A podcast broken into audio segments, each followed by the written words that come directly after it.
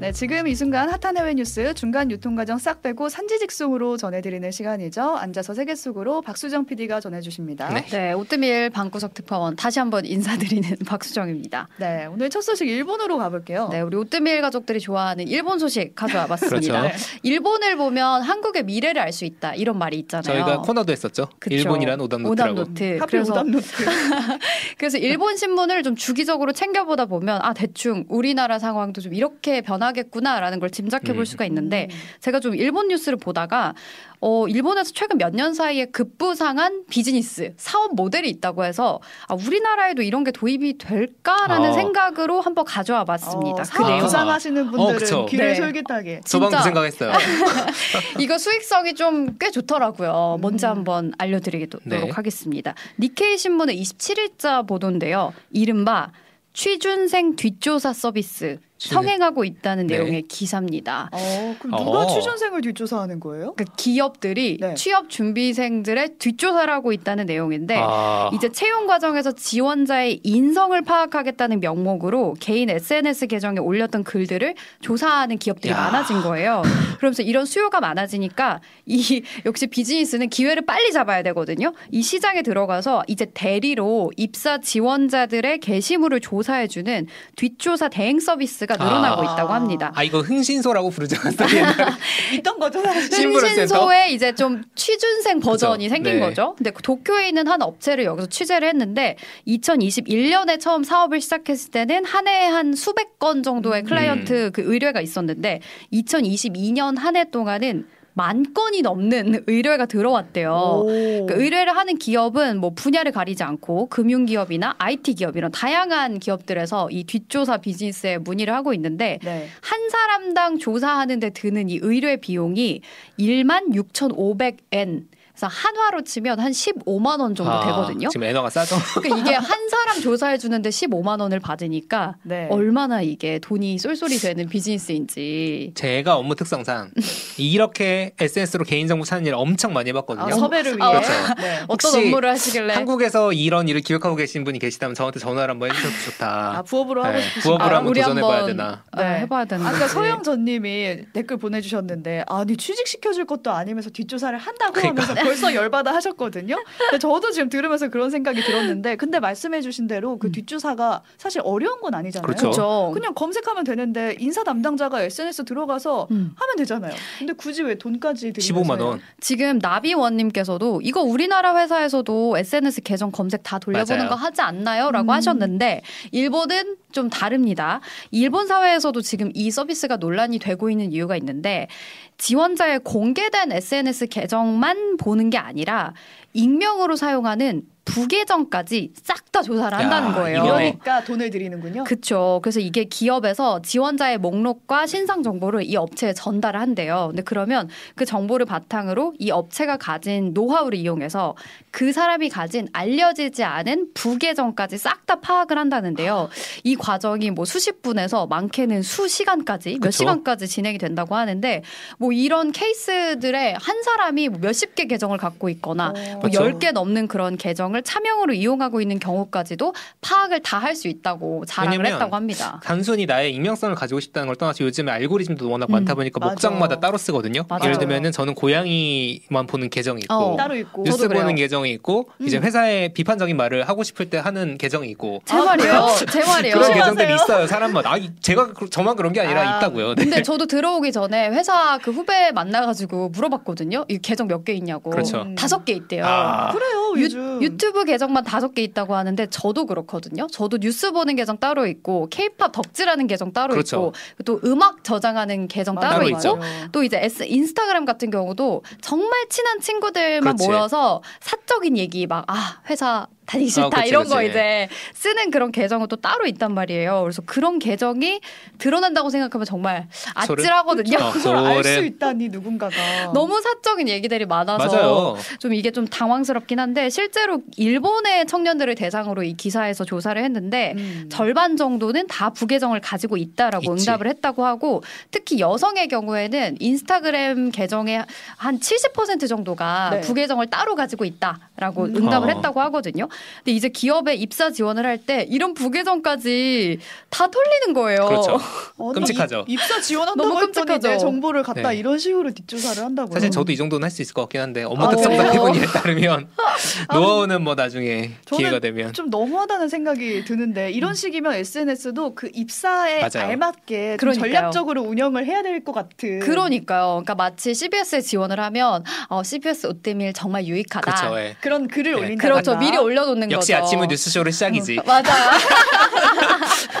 근데 실제로 이 조사 결과로 인해서 채용에 불이익을 당하는 경우도 있고 방금 말씀하신 것처럼 오히려 야. 플러스 점수를 받는 경우도 있었대요. 너무하네. 아, 그러니까 진짜. 그 글에 네. 건설적인 글, 긍정적인 글, 그리고 막 열심히 살아가는 글을 올린 경우에 플러스 점수를 줬다고 합니다. 아니 SNS에 누가 그런 글만 올리겠어요. 아니 그렇고 그러니까요. 자소서를 쓰지 왜 SS를 해요? 근데 사실은 불이익을 당하는 경우가 사실 더 많겠죠. 어. 네. 이게 뭐 감점을 당하 기도 하고 또 채용이 아예 취소되는 경우도 아. 있었다고 하거든요. 어머나. 그러니까 업체에서 조사를 다 한 다음에 각 지원자들을 A에서 A, B, C, D 이렇게 네 가지 등급으로 점수를 매긴대요. 아이고. 아 SNS를요? 맞아요. 네. 그럼 뭐 최서나 A 등급 이 사람은 채용하는데 우리, 없음, 없음. 이렇게 하는 거고 최소나 근데 SNS 잘 안 함. 뭐. 아무것도 없음. 네. 근데 이제 우려할 만한 게시글이 생길수록 B, C, D 등급으로 이제 어, 떨어지는 겁니다. 조석영 B, D 등급. 어, 조석영 회사 욕하는 글이 네. 있었음. 근데 뭐. 우려할 만한 게시글이 뭔지도 어. 궁금해요. 감점이 실제로 됐던 사례들을 좀 소개를 해드리자면 뭐 유명인 계정에 집요하게 험담을 남기고 아, 악플을 악플로. 남겼거나 아니면 어떤 사람이 직장 동료 죽어라 이렇게 음. 뭐 글을 올린 거예요. 아. 그래서 그런 글을 올렸던 경우 이건 좀 그렇네. 아니면 뭐 장난스럽게 노출, 신체를 음. 노출하는 그런 사진을 올렸던 경우나 미성년자 때 올린 게시물에 음주 이미지가 있다. 네. 혹은 아르바이트 장소에서 영상을 찍어서 올린 적이 있었다. 뭐 이런 오. 경우에 B에서 D에 이렇게 안 좋은 평가를 받았다고 합니다. 아, 아르바이트 장소에서 영상을 올린 건 일하면서 딴짓을 한다. 그렇죠. 점인가요? 불량하게 보는 아. 거죠. 이게 만약에 이거를 알면은 음. 안 뽑고 싶을 수도 있을 것 같아요. 음. 어. 근데 수 집하는 방법이 정당하냐 음. 이게 애매한 부분이라서 그게 그 부분이 이제 논란의 좀 그 쟁점이 되는 네. 부분인 것 같아요. 특히 이제 요즘 친구들 자라나는 거 보면 학생 때부터 SNS와 거의 같이 자라더라고요. 그렇죠. 뭐 네. 학교에서 운영하는 SNS도 있고 해서 아 맞아. 그러니까 나도 모르는 사이에 나의 미성년자 때 기록이 이제 쭉 SNS에 남겨져 있는 건데 음. 미성년자 때 남긴 그 글들로 인해서 채용에 불이익을 받는 게 아. 맞냐 뭐 이런 논란이 생기는 거죠. 그렇죠. 뭐 제가 지지난주에 아르헨티나 그 부통령 그 대통령 선거에 같이 나왔던 부통령이 과거에 트위터에 BTS를 욕하는 맞아요. 글을 올렸었다가 그 글이 몇 년 뒤에 밝혀지면서 이제 대선 그 후보 유세 과정에서 엄청나게 역풍을 맞았었다라는 맞아요. 말씀을 드렸었는데 일본에서는 이제 정치인뿐만 아니라 일반 취업 준비생들까지 몇 년 뒤에 내가 썼던 이 글이 내 네. 발목을 잡을 수도 있는 그러니까요. 그런 상황이 된 거예요. 아니 우리 얼마 전에 전해드렸는데 게임 업계에서 음. 뭐 일러스트레이터나 개발자가 SNS에 뭐 특정 성별을 혐오하겠다는 소위 음. 그런 걸 올린 적이 있다는 이제 저격글이 올라오면 음. 사람들이 막 항의하고 잘리고 이제 이런 일이 있었거든요. 그렇죠, 그렇죠. 이게 좀 부당하지 않나 싶은데 제가 정당하게 인정된 사례도 찾아봤어요. 네. 어. 과연 SNS를 가지고 사람에게 불이익을 줘도 되느냐? 음. 음. 보건복지부 산하 준정보기관 직원이 SNS에 음. 상사를 조롱한 글을 반복적으로 올렸다 해고당했거든요. 아. 근데 걸었어요. 아 이거 부당해고다. 음. 근데 법원에서 이 해고 정당하다. 해고가 아, 정당하다. 네, 판결했죠. 우리나라의 경우에 음. 이런 판결이 판결도 있었군요. 있었습니다. 근데 이거는 지금 말씀하신 거는 아직 입사도 안 한 취준생들을 어, 뒷조사한다는 맞아요. 얘기잖아요. 그렇죠. 근데 취준생은 공인도 아니고 거기 음, 직원도 그러니까. 아니고 그렇죠. 왜 개인적인 그 SNS 계정까지 감시를 받아야 되는지 저는 여기 부분에서 정말 화가 나는데 음. 유니버스님이 진정으로 나만을 위한 공간이 필요해 음. 유유라고 그렇죠. 보내주셨어요. 근데 이래놓고 만약에 입사할 때 혹시 뒷조사하는 거 동의하시나요? 이렇게 음. 묻는다면은 어쩔 수 없이 뭐 어? 네라고 네. 하겠죠. 그렇죠. 옛날에 심지어 써서 내라 그랬어요. 네, 아. SNS 계정 써서 내라. 아, 계정을 네. 그러니까 이런 서비스가 성행하기 시작한 게 사실 코로나19 이후라고 하거든요. 그러니까 그 전에는 직접 면접, 대면 면접을 보고 특히 우리나라에서는 왜 그런 말 있잖아요. 뭐 들어 걸어 들어오는 걸음걸이만 봐도 인사하는 표정만 봐도 뭐 눈빛만 봐도 관상을 꿰뚫어 본다. 아. 첫인상 3초에 모든 게 결정된다. 결정된다. 근데 일본도 좀 분위기가 비슷한가 봐요. 그 면접관들이 직접 얼굴을 봐야 내가 이 인성을 파악할 수 있다. 이런 분위기가 있었는데 코로나19 때 이제 대면 면접을 못 하고 온라인 면접을 하면서 음. 너무 답답한 거예요. 아. 내가 화면으로는 안 이 된다? 사람의 인성을. 파악할 수가 그치. 없다. 말은 말은 듣는데. 그렇죠. 마스크도 많이 쓰고 있었을 거예요. 아마. 맞아요, 네. 맞아요. 그래서 그걸 불안하게 느껴서 SNS 정보 조사를 의뢰하는 기업이 늘었다고 합니다. 지금 저희 아. CBS 면접 진행 중이지 않습니까? 면접 중입니다. 오늘도 물어봐야겠네. 면접했는데 면접관 분들한테 들어오는 것만 봐도 혹시 알겠냐? 근데 아니- 기업 입장에서는 평생 같이 일할 사람 음. 뽑는 거니까 그렇죠. 약간 잘 뽑아야겠다는 생각이 너무 커서 음. 이런 일을 벌일 수도 있는데 그쵸. 과연 SNS로 그걸 다 판별해낼 수 있을 것인가 에 대한 의문도 좀 들고 일본 취준생들 사이에서의 반응도 궁금해요. 이게 사실 얼핏만 생각해도 부작용이 많이 생길 수가 있어요. 음. 일단은 잘못 찾을 수가 있잖아요. 그렇죠. 이게 뭐 박수정의 부계정입니다 했는데 사실 그게 이름도 되게 이름도 예. 너무 많고 만약에 뭐 음. 인적 사항이 학교도 똑같고 전공도 똑같고 이름도 같은 경우에 그게 헷갈려서 내가 불이익을 받았을 경우에 음. 책임져 줄 수 있는 사람이 없다. 어, 그러면서 그쵸. 일본의 이제 고용노동부에 해당하는 후생 노동성에서는 실제로 이런 트렌드에 우려를 표했다고 합니다. 이게 지원자의 동의를 받지 않고 SNS에서 정보를 수집하는 것은 음. 그 자체로 불법의 소지가 음. 있다라고 얘기를 했고 또 제가 아까 말씀드린 것처럼 만약에 조사업체가 착오를 그러니까. 거- 착오가 있어서 잘못 찾았을 경우에 이게 취업 차별로 이어질 수 있다면서 입장을 밝혔다고 합니다. 그래서 이 아. 기업에 입사할 때 과연 우리가 어디까지가 우리가 평가받을 수 있는 그 선인지 뭐 요즘엔 뭐 MBTI도 다 적어서 내라고 한다고 하잖아요. 맞아요. 그러면서 취업 잘 되는 MBTI 이런 순위도 그렇죠. 적어서 내라고 하더라고요. 가짜 MBTI를 또 아니 만들어야죠. 채용 그렇죠. 공고에다가 이것만 지원하세요라고 이런 건안 그쵸. 된다. 그렇죠. 그렇게 네. 쓰기도 한다는데 지금 아까 유니버스님께서 이제 계정 폭파 백업 해주는 그런 음. 서비스가 생기겠다고 아 그럴 수 있지. 지워주는 사업이 있죠, 이제 또 있죠. 생길 수도 있겠네요. 아, 저는 들으면서 든 생각이 이런 회사 최준생도 걸러야 된다. 음. 아. 이렇게까지 할 정도면은 나중에 직원 됐을 때 어떻게까지 할지 알 수 없다. 어, 그것도 좋은 네, 방법이네요. 그 생각이 드네요, 갑자기. 아. 왜냐하면 이게 공무원이나 이런 사람들은 어차피 신원조회가 들어가요. 음. 어. 나중에 어. 그런 거 말고 SS에 뭐라고 했다, 이게 범죄 수준이 아니다라고 하는 걸 가지고 뭘 하면 음. 좀 문제가 있죠. 음. 어, 전서영님께서 제가 고용주라면 오히려 개인의 공간에서 감정을 더 잘 배출한 사람을 뽑을 것 같아요. 스트레스 관리 차원으로. 아, 회사 라고. 와서 지르지 말고 혼자 해라. 라고 하시면서 그러니까 저 부계정 많다고 자르지 말아주세요 사장님이라고 많으신가 하네요. 보네요. 그 부계정이 죄도 아니고 죄도 아니고. 네 그리고 그 전에 우리 SNS가 평가 영역이 정말 되는 건지에 음. 대한 좀 논의가 필요할 것 같습니다. 저 네. 반냐님 이럴 거면 인턴을 받으셔라. 아. 그렇죠. 면접이나 SNS보다는 일 시켜보는 게 오, 직방이다. 이 가장 합리적인 합리적이죠. 답이네요. 비용이 아마 문제일 거예요. 네. 또 그러네요. 공채를 걸러내는 게 편하니까. 네, 다음 아무튼. 소식으로 넘어가 보겠습니다. 네. 연말마다 자주 봤던 뉴스 가지고 오셨어요. 연말이면 또 올해 뭐뭐 이런 거 이제 선정 많이 하잖아요. 네. BBC에서 매년 올해의 여성 100인을 선정을 맞아요. 하고 있습니다. 한 해 동안 전 세계에 영감을 주고 영향력이 있었던 여성 100인을 선정을 하는데 올해 한국인이 한분 아, 포함이 됐어요. 아 깝다. 오, 궁금하다. 누굴까요? 어. 최선 아나운서. 였으면 아, 이렇게 좋겠네요. 허언증 갖고 방송에서 얘기하지 마시고 왜냐면 제가 방금 아깝다고 한 게 작년에 두 명이었거든요. 작년에 두 네, 명이었어요. 박지원 전 민주당 비대위원장 대선 있었잖아요 작년에. 그렇죠. 그 다음에 이제 비대위원장 되고 어쩌고저쩌고 하면서 음. 이제 떠오르는 정치 지도자였고 음, 이미경 CJ ENM 부회장, 그쵸. 음. 기생충. 기생충의 총괄 프로듀서, 아. 그리고 K-팝을 널리 알린 K-콘의 설계자. 음. 아. 이걸로 이제 두 명이었거든요. 제가 지금 백인의 사진 띄워드리고 있는데 우희희 우혜혜님께서 여러 명 있는 화, 화면부터 파워풀하네요라고 하셨는데 이거 기사 원문 검색해 보시면 한 명마다 다 만들어 주거든요. 되게 오, 멋있어요. 되게 멋있어요. 네. 한명한명 이제 프로필을 네. 하는데 그래서 한국인 누구냐? 그러니까 아, 그것도 좀. 말해줬으면 좋겠어요. 일단은 아 조금 더 기다리세요. 네. 한 해를 2023년 한 해를 관통하는 키워드라고 하면은 뭐가 생각나세요? K-팝 K-팝.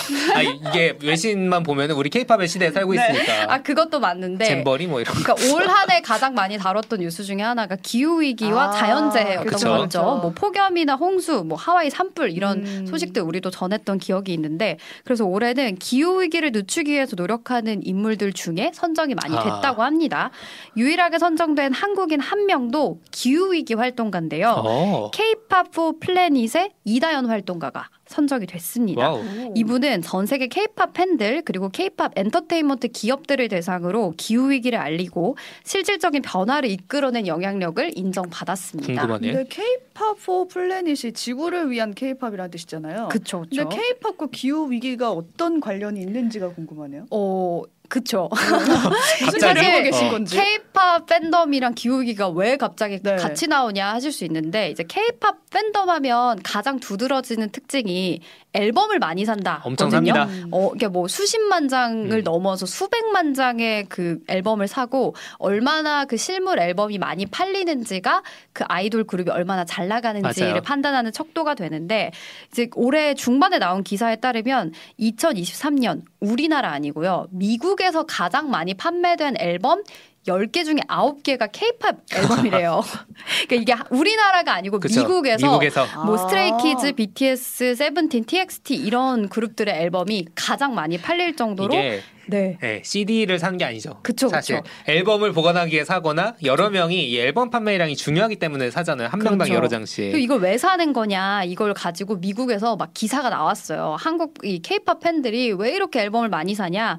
근데 사실 이 케이팝 팬들에게 앨범이라는 건 음악 CD라기보다는 음. 그 안에 들어있는 이제 멤버의 포토카드 포카. 포토카드. 그리고 그 안에 들어있는 팬사인회 응모권을 사는 거거든요. 맞아요. 이런 게 들어있어요. 그쵸. Business Insider에서 이 현상을 분석한 기사를 냈는데 아이돌 그룹이 앨범을 발매하면 추첨된 인원들을 대상으로 한 90초 정도 되는 그 화상 통화로 그 팬사인회를 해주거든요. 어머나 어머나. 근데 요거 하는 요거에 이제 당첨될 수 있는 응모권이 앨범 안에 들어 있어요. 그래서 이제 코로나 전에는 오프라인 행사였다가 코로나 이후에 이렇게 화상 통화를 할 수 있게 되면서 내가 좋아하는 아이돌이랑 음, 그렇지. 일대일로 통화를 할수 있다니. 화상 통화를 하는 게 얼마나 이 이걸 하기 위해서 그렇죠. 수십 장, 수백 장을 한 사람이 사는 거예요. 아. 우리 복권도 여러 장 사잖아요. 아, 이런 문제가 아니야 지금.